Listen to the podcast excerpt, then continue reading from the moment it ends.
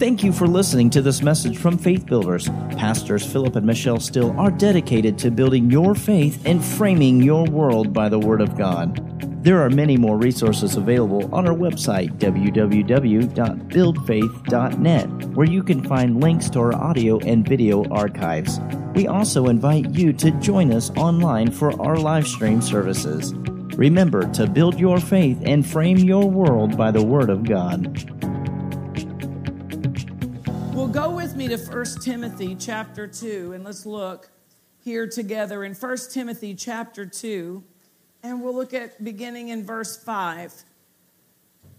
1 Timothy chapter 2, verse 5 says, "There is one God and one mediator between God and men, the man Christ Jesus." Hallelujah. One mediator between God and men, the man Christ Jesus. This morning we talked a little bit about the incarnation of the Lord Jesus Christ, how the Word became flesh and dwelt among us, how he was with God in heaven and had a discussion that we have record of, and we read it from Hebrews today where it says, He said, before he entered into this earth, he said, "A body you have prepared for me. I come to do your will, O God. Sacrifice and burnt offerings aren't pleasing to you." Jesus came legally as a man, and we have that record here that he is still in this human body legally. It's a glorified body. His blood has been poured out. His blood is now no longer in his veins, but it's at the mercy seat. But Jesus is a flesh and bone body, glorified, but he is still man, and it refers to him here as the man, Christ Jesus. He is 100% the Son of God, and yet at the same time 100% human, the Son of Man. And we have a man in the Godhead, you could say. Hallelujah. And we're recognizing this because we're looking at the authority that Jesus Christ has. We're looking at his authority because we have to investigate his authority to understand our authority. We're looking at delegated authority to know how we can execute the dominion that God has given you and I. The man Christ Jesus. Hallelujah. Let's look at John chapter 5.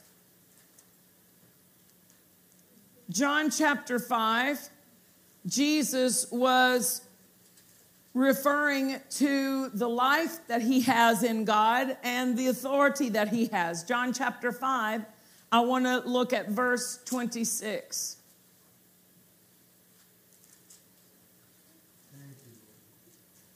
"For as the Father has life in himself, so has he given to the Son to have life in himself." We're talking about eternal life, the God kind of life. So he is saying, "I am alive unto God."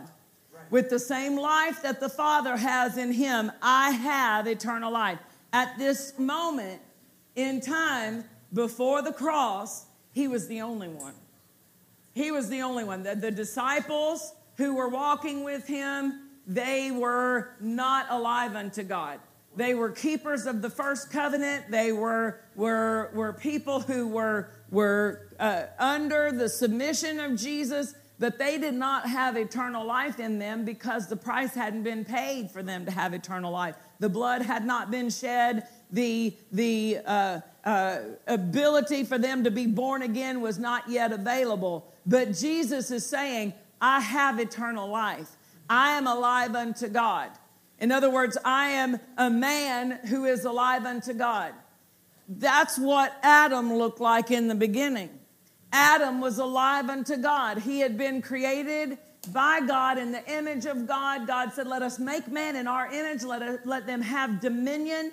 And God breathed the breath of life into the man he had formed. He had formed the body, the human body, but he breathed the spirit life, the breath of God, the Spirit of God into Adam. And Adam became, when the breath of God came into him, Adam became a living creature, a living being. It actually in the Hebrew says a speaking spirit.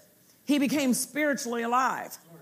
But when Adam sinned, it says, in dying you shall die. Genesis chapter 2, he said, if you eat the fruit of the tree of the knowledge of good and evil, in dying you shall die. And that's the Hebrew. It says you shall surely die in King James. In dying spiritually, you're going to die physically. And it took a number of years for him to die physically. But he died spiritually the moment he ate the fruit of the tree of the knowledge of good and evil. Before that moment, his spirit was alive unto God. He could talk with God. He could understand God's thoughts. He could commune with God. He could receive the knowledge of God. The lie that the enemy said was God trying to keep you from having knowledge.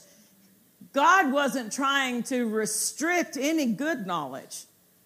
He was open. Whatever you need to know, ask me, I'll tell you.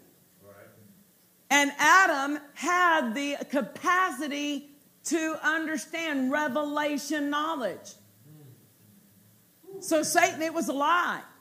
God was trying to keep him from experiencing the knowledge of evil. So there wasn't any good thing God was trying to hold back.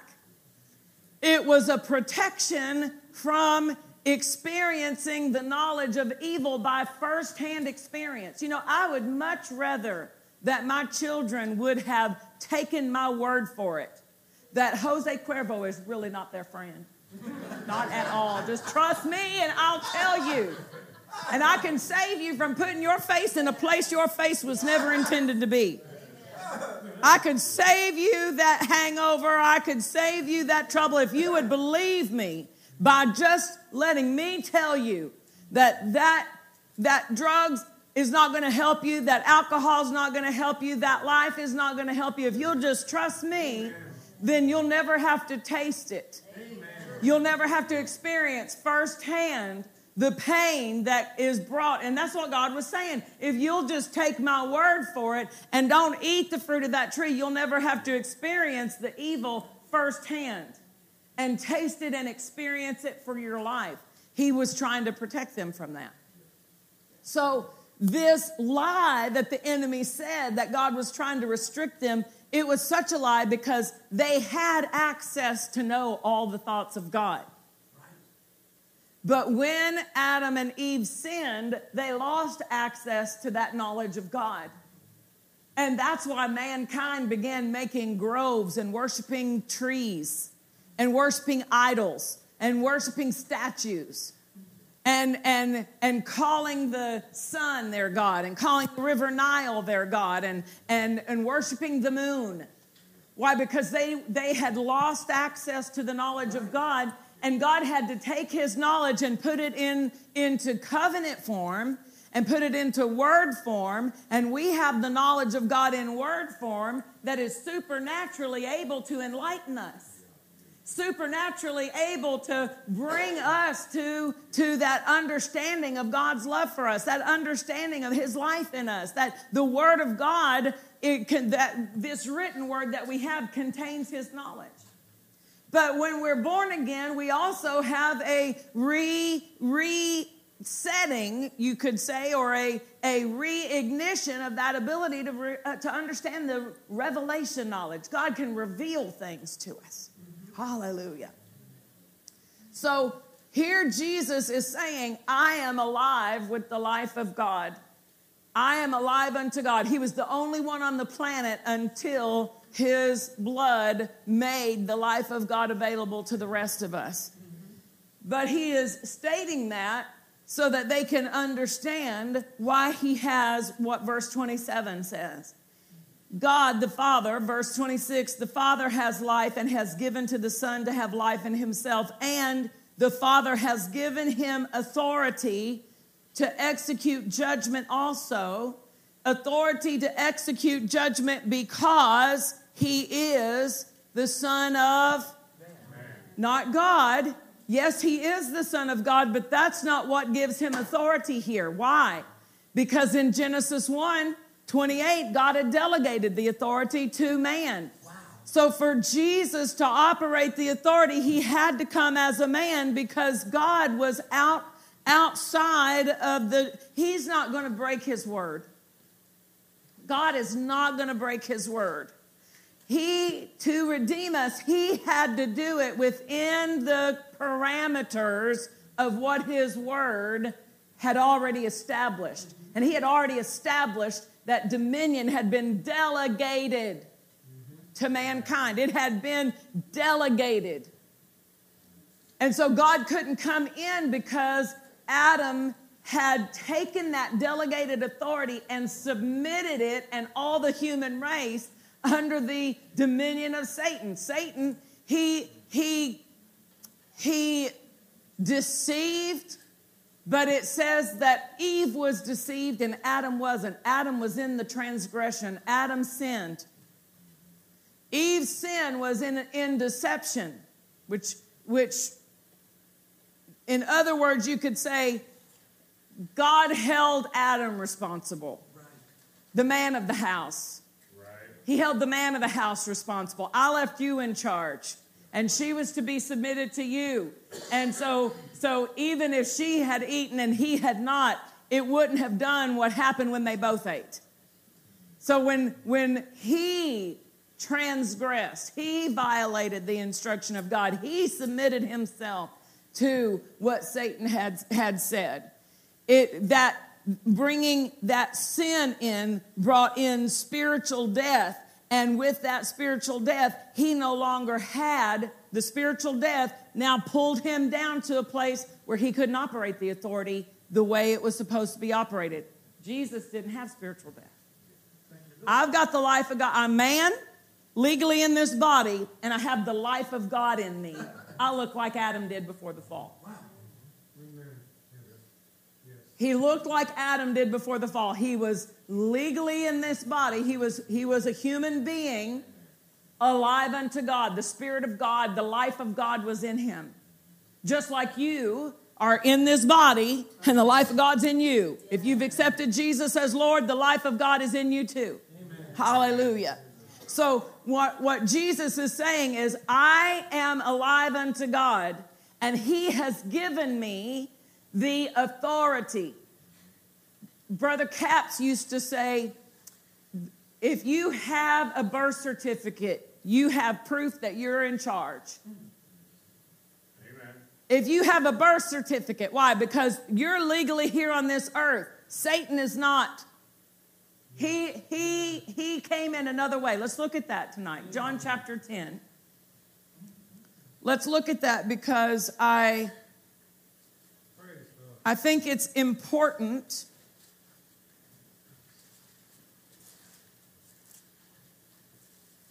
We'll begin in verse 1. Verily, verily, I say unto you. Now, whenever he said verily, verily, he's very emphatic. And he's saying, this is true, this is true.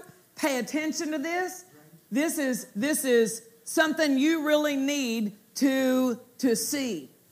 Truly, truly, I say unto you, he that enters not by the door into the sheepfold, but climbs up some other way, the same is a thief and a robber. He that enters in, not by the sheep door, not by the door, but some other way, is a thief and a robber. But he that enters in by the door is the shepherd of the sheep. So the legal entrance into the earth is to be born here. Amen. That's legal entry. Satan wasn't born here. He's a thief and a robber. He came in another way. Jesus said, I entered legally into the earth. Hallelujah. So the shepherd has entered in legally into the door. Is it important for us to believe that Jesus was born of a virgin? If your Bible says young girl, set it on the shelf and go get you a translation that says virgin, because she was more than just a young girl.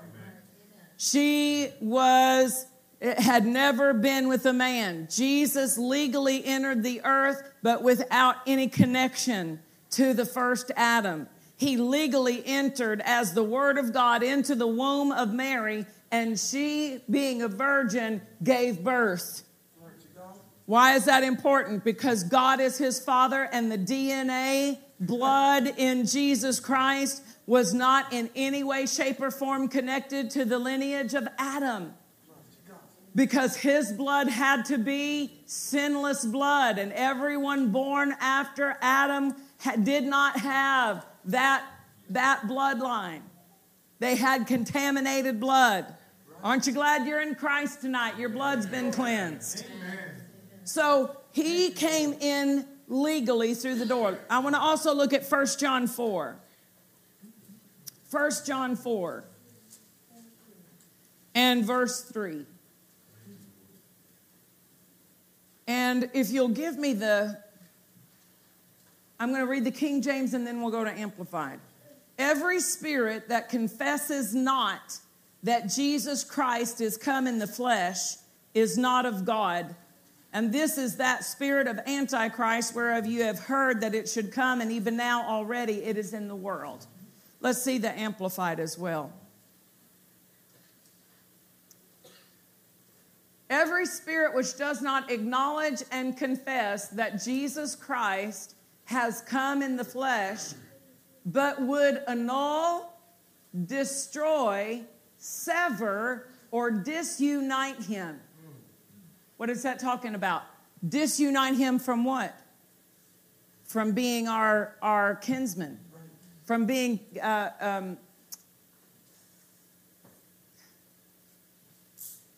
related to us. See, that religious mindset wants to put Jesus over here and we're all over here. Well, Jesus, he could do all that because he was this, son of God, and he came and he was he's over here. But there's no connection to him. What connects us to him is that he became our Redeemer. To legally redeem us, he had to be a man. Amen. He had to come in the body. He had to come legally, born into this earth as a man. 100% the Son of God. Hear me. I'm not saying he's not the Son of God. I'm saying he is he was the only begotten, and now he's the first begotten among many brethren. Amen. Yes, Lord. He was the only begotten Son of God. But now he's the firstborn among many brethren. Why? Because he's related to us now. And he raised us up out of that fallen condition. He raised us back up to God's plan, and even better than God's plan. Hallelujah. And we're talking about authority. But we've got to see this. We've got to see him in his connection to us. So when it says any spirit, put that back up there again, any spirit that would destroy, sever, or disunite him is not of God. Disunite him from being related to you. See, if the enemy of tradition, if that blinding can come over people's mind that he's not related to you, that was the Son of God and you're just the worm of the dust of the earth. You're just a worm in the dust. You're just fallen man, but he became man and redeemed us, so we're no longer fallen. We're not fallen anymore. We're the redeemed. We're the redeemed. We were purchased. Remember that song they were singing in the heavens, the song they were singing at the throne? You have purchased us. You have purchased us. You've paid the price with your blood. You've redeemed us. We are the redeemed. Hallelujah. 100% human and 100% children of God. Yes. Hallelujah. So Jesus is related to us by choice. He came legally into the earth. He was born he came through the door, the shepherd of the sheep. Hallelujah. I'm going to read this from the Phillips translation. We don't have that one on the screen, but I think it'll bless you. The Phillips translation is a little bit older translation, but I like what it reads here. It says, Don't trust every spirit, dear friends of mine, but test them to discover whether they come from God or not. For the world is full of false prophets. You can test them in this simple way. Every spirit that acknowledges the fact that Jesus Christ actually became man comes from God. Isn't that plain? Any spirit that acknowledges the fact that Jesus Christ actually became man comes from God. He became man. He wasn't in the beginning, but he was the Word. But he became flesh. He came here, entered in through the door legally so that he could be related to you legally, so that he could take his blood to the cross and buy you out of slavery. Buy us out of bondage. Hallelujah. Now, I want to show you some examples of how the enemy didn't understand this. First of all, look at 1 Corinthians 2, verse 8. We'll start in 7. 1 Corinthians 2, 7. We speak the wisdom of God in a mystery, even the hidden wisdom, which God ordained before the world unto our glory. So this, we're talking about the plan of God. The wisdom details the plan of God. We're talking about the redemption plan. He says, we speak this wisdom of God, God's plan. It was hidden.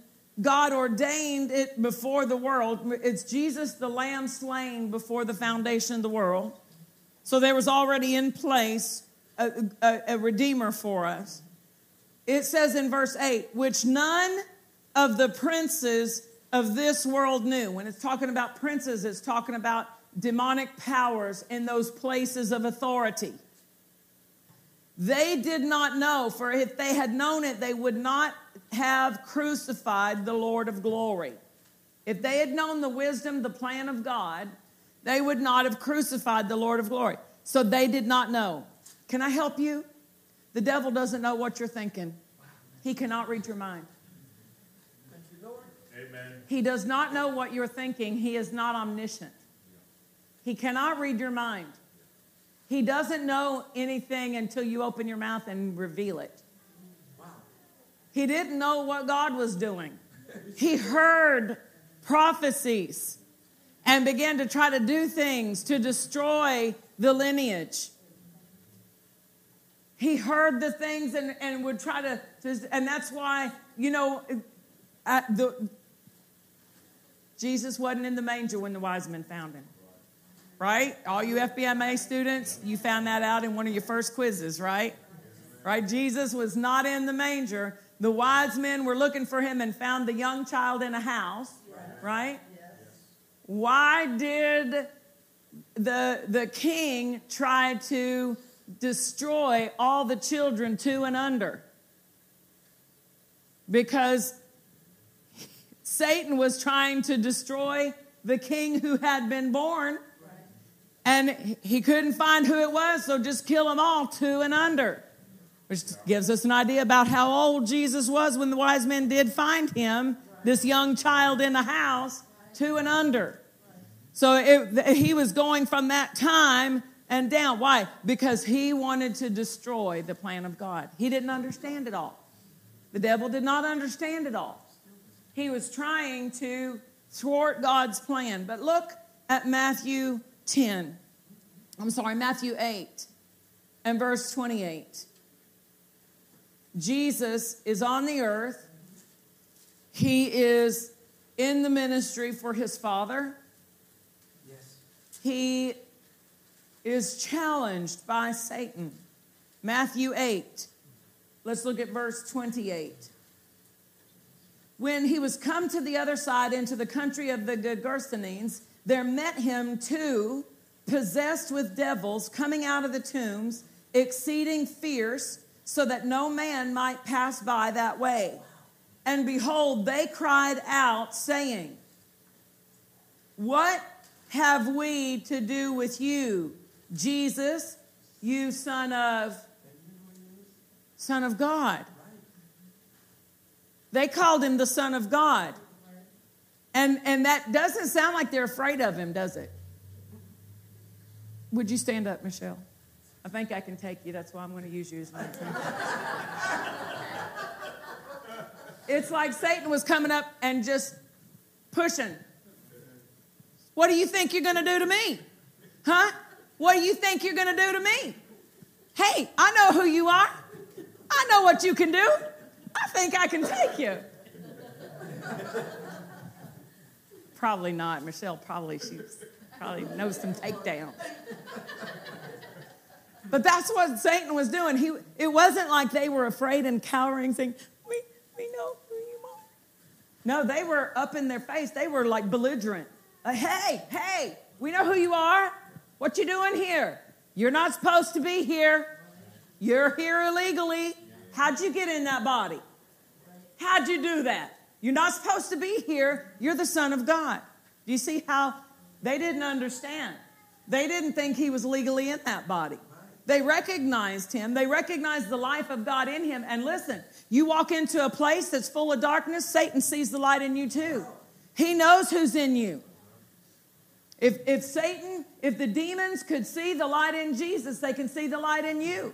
Amen. So you better be aware of that. Not everybody who is walking and talking in that place of business is yielded to God or in their right mind.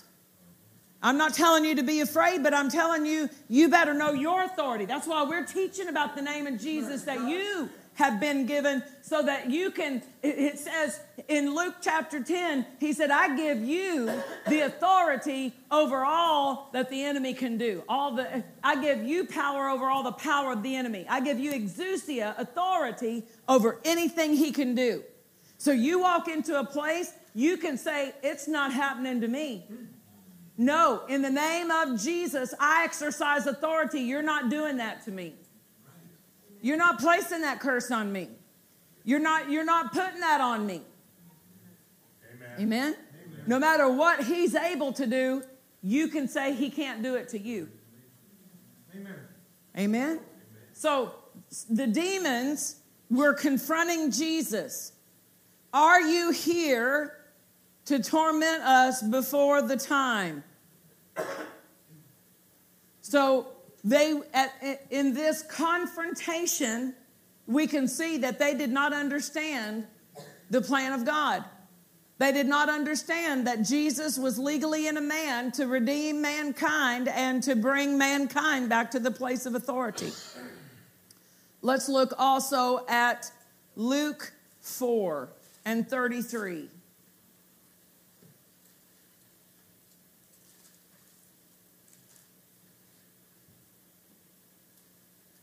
In the synagogue there was a man which had a spirit of an unclean devil and cried out with a loud voice, saying, Let us alone. What have we to do with you, you Jesus of Nazareth? That's not very polite.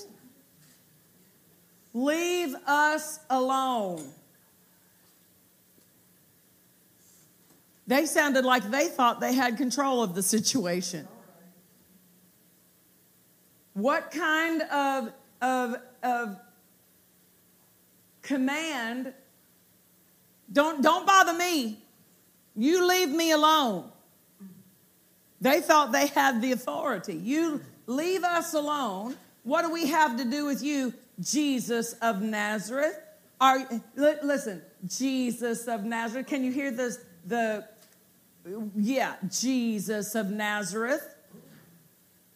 We know who you are. You're not Jesus of Nazareth. You're the Holy One of God. Do you see? The Jesus of Nazareth was false in their mind. We know who you are. You're pretending to be. He was really Jesus of Nazareth. And you just thought the begats were there in the Bible to make it hard for your Bible reading. Like this is the boring chapter day when we have to read through the begats. And so begat, so and begat, and you can't even read and pronounce the names right. And you just thought that he put it in there, for filler or something. But the begats are there so you know the authority you have. Because Jesus was legally, they brought the whole lineage right there for you so that you can see, hey, Jesus really is legally in that body. Hallelujah. So they are saying, you, Jesus of Nazareth, we know who you are. You're the Holy One of God. In other words, they were confronting. Now listen, they were confronting him. Let's look also at verse 40. Same chapter, verse 40. Now when the sun was setting, all that had any sick with diverse diseases brought them unto him, and he laid his hands on every one of them and healed them. And devils also came out of many, crying out, saying, these devils came out. What were they saying? You're the Christ, the Son of God. You're the Son of God. You can't do this. You can't do this on the earth. You're not legally here on the earth. You're the Son of God. You can't do this. They weren't testifying for him. They weren't worshiping him. Oh, you're the Christ, the Son of God. No, they were saying, you can't do this. How are you doing this? Because the devils didn't understand the plan of God. They didn't understand how God legally got Jesus into that body, how the Holy One of Israel was legally in that body. But every time we see him executing authority, and the words that he spoke stood. The words that he spoke to command them to leave, they had to leave. The words that he spoke to the wind and the waves obeyed him. Why? Not because he was the Son of God, but because he was the Son of Man. He was alive unto God, anointed by God, yet he was the Son of Man, legally in the body. The only man on the earth at that time who was alive unto God, who could execute the authority. See, to execute the authority, you had to have the life of God in you. And nobody did till Jesus showed back up, right?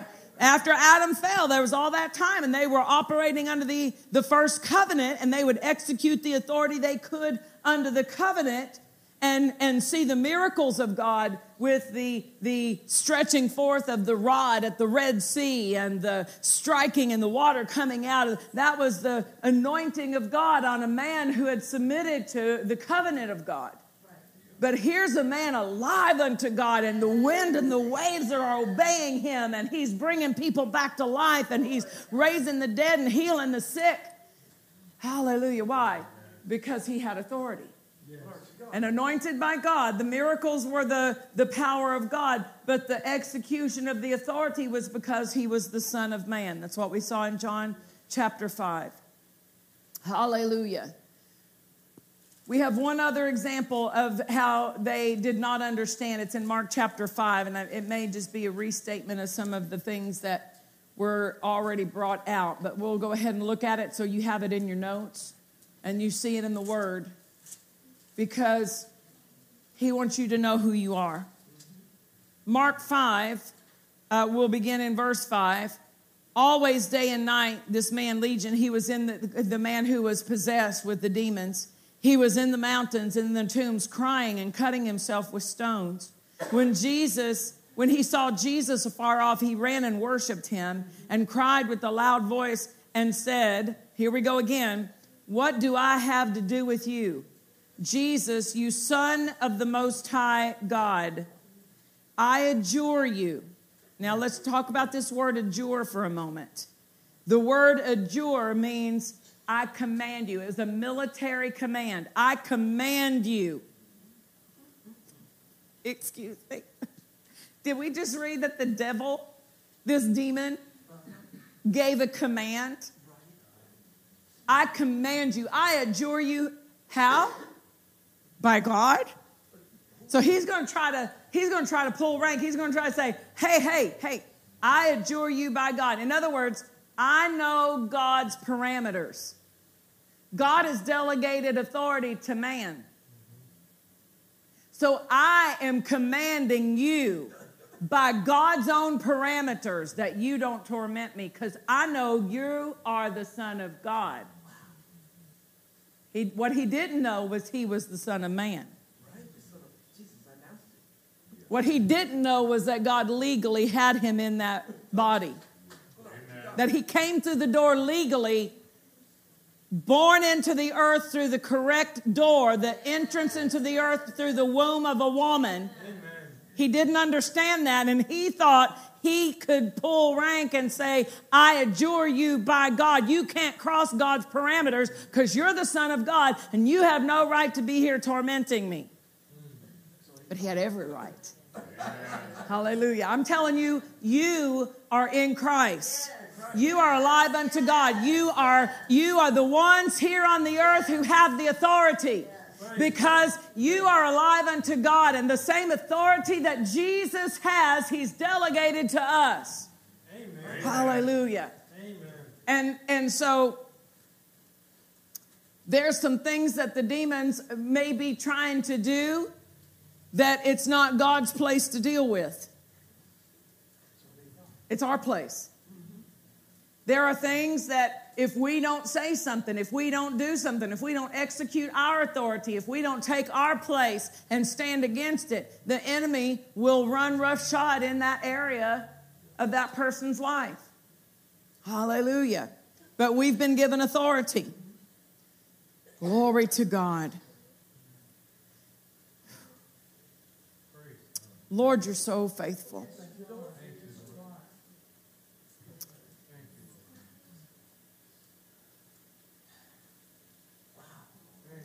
Now, I want to look at Luke 10. I quoted it, but again, I want you, I'm not trying to get a mental response. I'm not trying to give you something that's new necessarily. I'm working on a building. I'm working on building your spiritual stamina, where you are so convinced of your authority in Jesus' name, that no weapon formed against you, you won't let it prosper. That you'll stand up and you'll take your place in Christ, and you'll call on the name of Jesus, and you'll see the power of God come into manifestation in that situation. That you'll resist the devil, and you'll see him run hard and fast away from your parameter. Luke 10, I want you to be so spiritually convinced of who you are and what happens when you say the name of Jesus, that you see the results God intends for you to see because of faith in that name. Luke 10, verse 1, after these things, the Lord appointed other 70 also. He appointed them and sent them 2 and 2 before his face into every city and place where he himself would come. So he appointed and sent them. We talked about what happens when you're sent. Now, when you're sent, you're representing the one who sent you. And he said, if they receive you, they receive me. And if they receive me, they receive the one who sent me. Jesus said, I can do nothing of myself but the one who sent me. He's the one who does the works. He's the one. I only say what the one who sent me told me to say. And so he was sent, and you've been sent. He sent these here in Luke chapter 10. And I want to look, verse 2 says, the harvest truly is great, but the laborers are few. Pray ye, therefore, the Lord of the harvest, that he would send forth laborers into the harvest. So verse 1, it says, it emphasizes that word sent. Verse 2, he said, pray that he would send the laborers. Verse 3, go your ways, behold, I send you forth as lambs among wolves.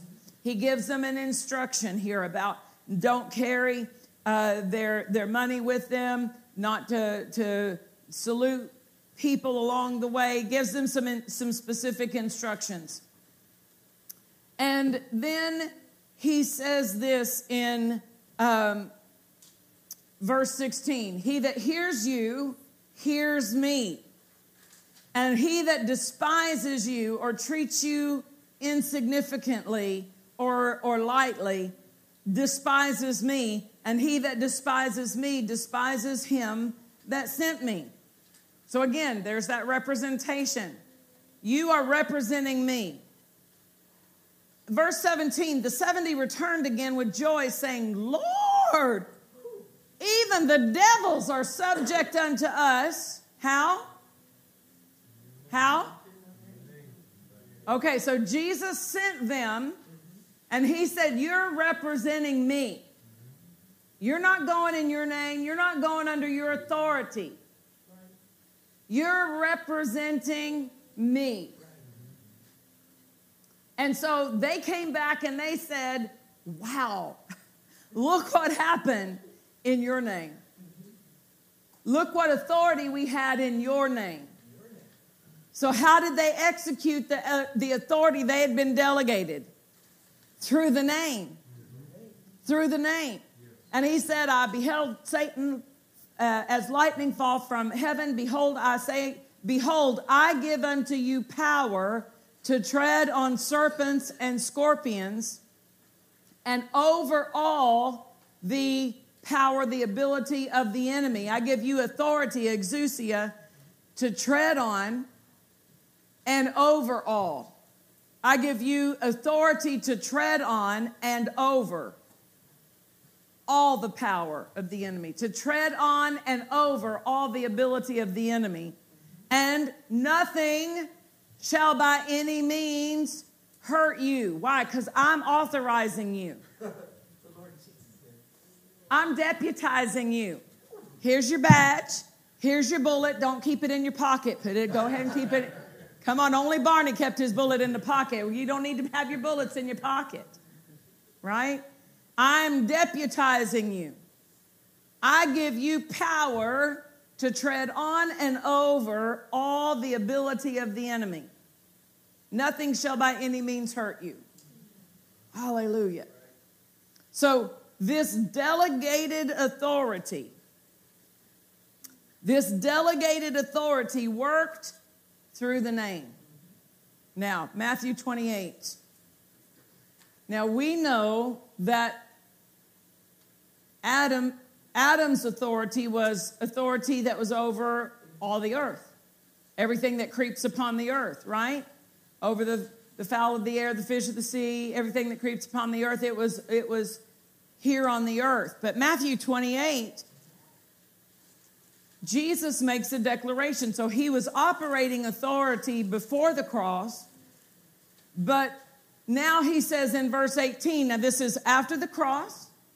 He's already been resurrected from the dead, and this is moments before he ascends to heaven to take his position at the right hand of the Father, and he makes a declaration that they would have had no way of knowing except Jesus told them, because they didn't know all that we know about what happened when Jesus triumphed over the enemy through the cross. They didn't know all that. They didn't understand what took place in that victory procession where Jesus triumphed over them openly and led them in that public procession of, I have conquered death, hell, and the grave. They didn't know that, but Jesus makes this announcement in verse 18, all power. It's the Greek word exousia, all authority.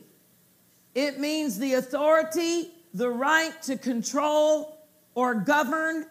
It means the area of jurisdiction. I'm in charge.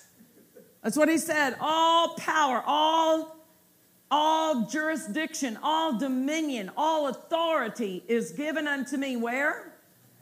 In heaven and in earth. Philippians 2. Philippians 2. Don't leave your place there in Matthew. Hold it. But flip over to Philippians 2. We read it last week, but I want you to read it again.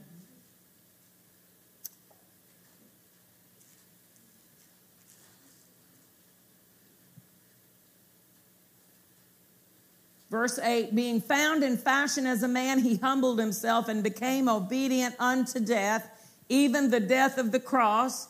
That is why, wherefore means that is why God also has highly exalted him and given him a name. So it happened after the obedience to the cross. He has highly exalted him and given him a name, which is above every name, that at the name of Jesus, every knee should bow, of things in heaven and things in the earth and things under the earth. So where is this authority now? In heaven and in earth and things under the earth. It is a universal wide authority.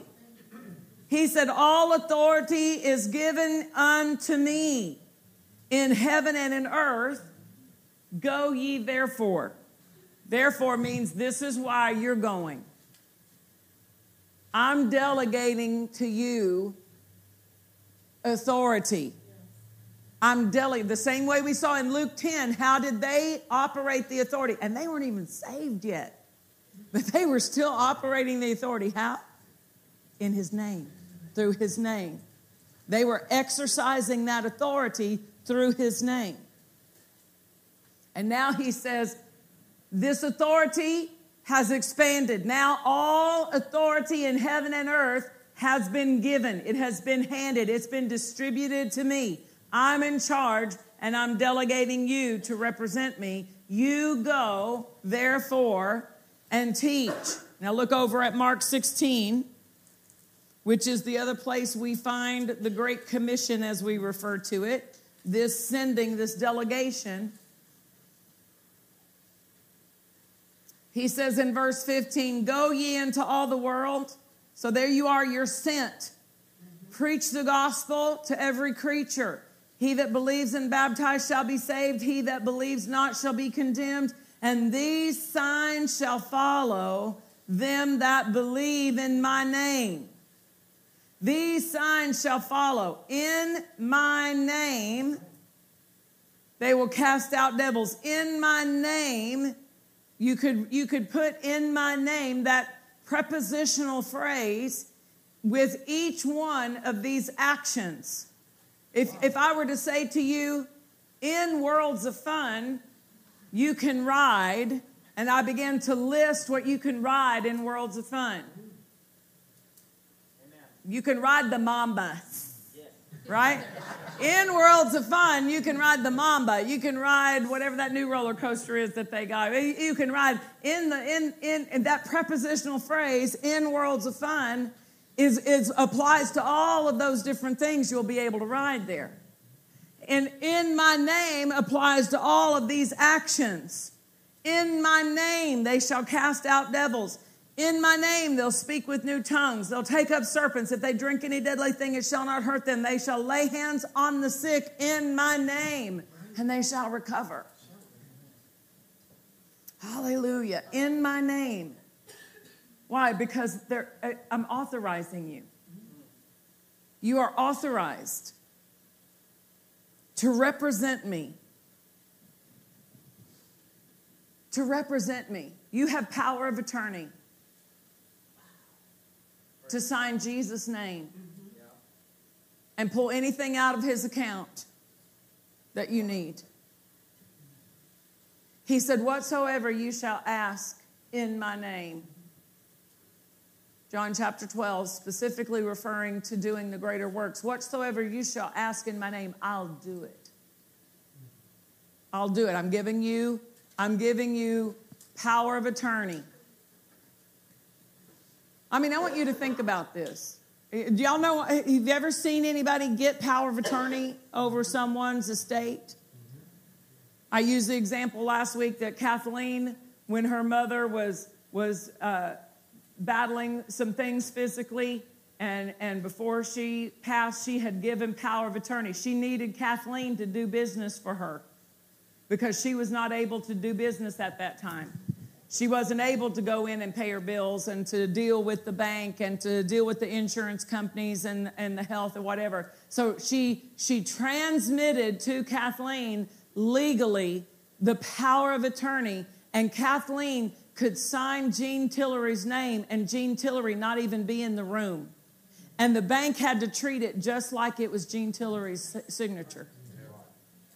That power of attorney gave her the ability to go in and to sell the home, to do any financial transactions, and they had to treat her just like she was Jean Tillery. Amen. And give her the same treatment they would have given Jean Tillery, because she had Jean Tillery's authority to do business. I want you to see that Jesus has handed every one of us power of attorney. You can do business in my name. You can do business in my name. You can do business for me. You can do business. He's delegated to each one of us the power of attorney. Amen. And he said, whatever you ask the Father in my name, He'll give it to you. Amen. And then he said it again in John chapter 16, so that your joy may be full. So he said, whatever you ask the Father in my name, he'll give it to you. So ask that your joy may be full. Do you see why we need to have faith in this? Because there's something God wants us to be asking. The things we need, he wants us to be asking. He wants us to be asking in Jesus' name. And it's just like Jesus was at the bank withdrawing from that account. And they could say, this is Anthony. No, no, no. I'm here in Jesus' name. Oh, I need to treat you like you were Jesus. I'm going to give you what I would give Jesus if he were here.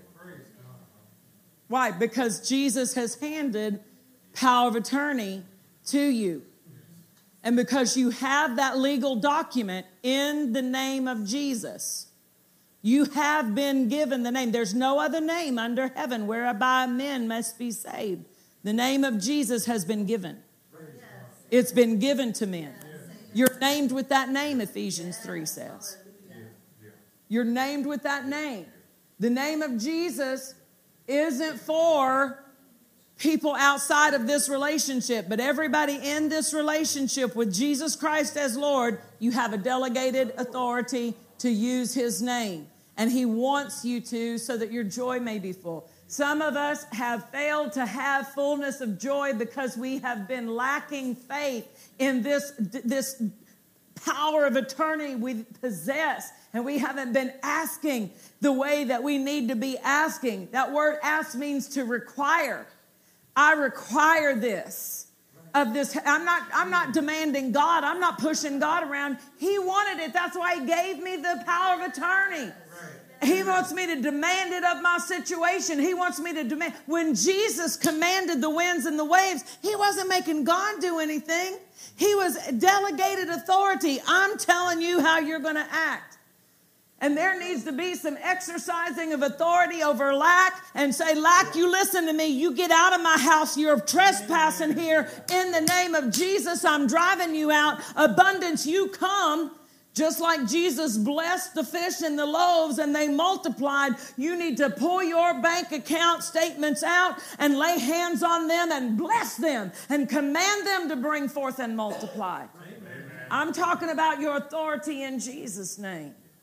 He said, ask so your joy will be full. Ask in my name so your joy will be full. Yes. Amen. Hallelujah.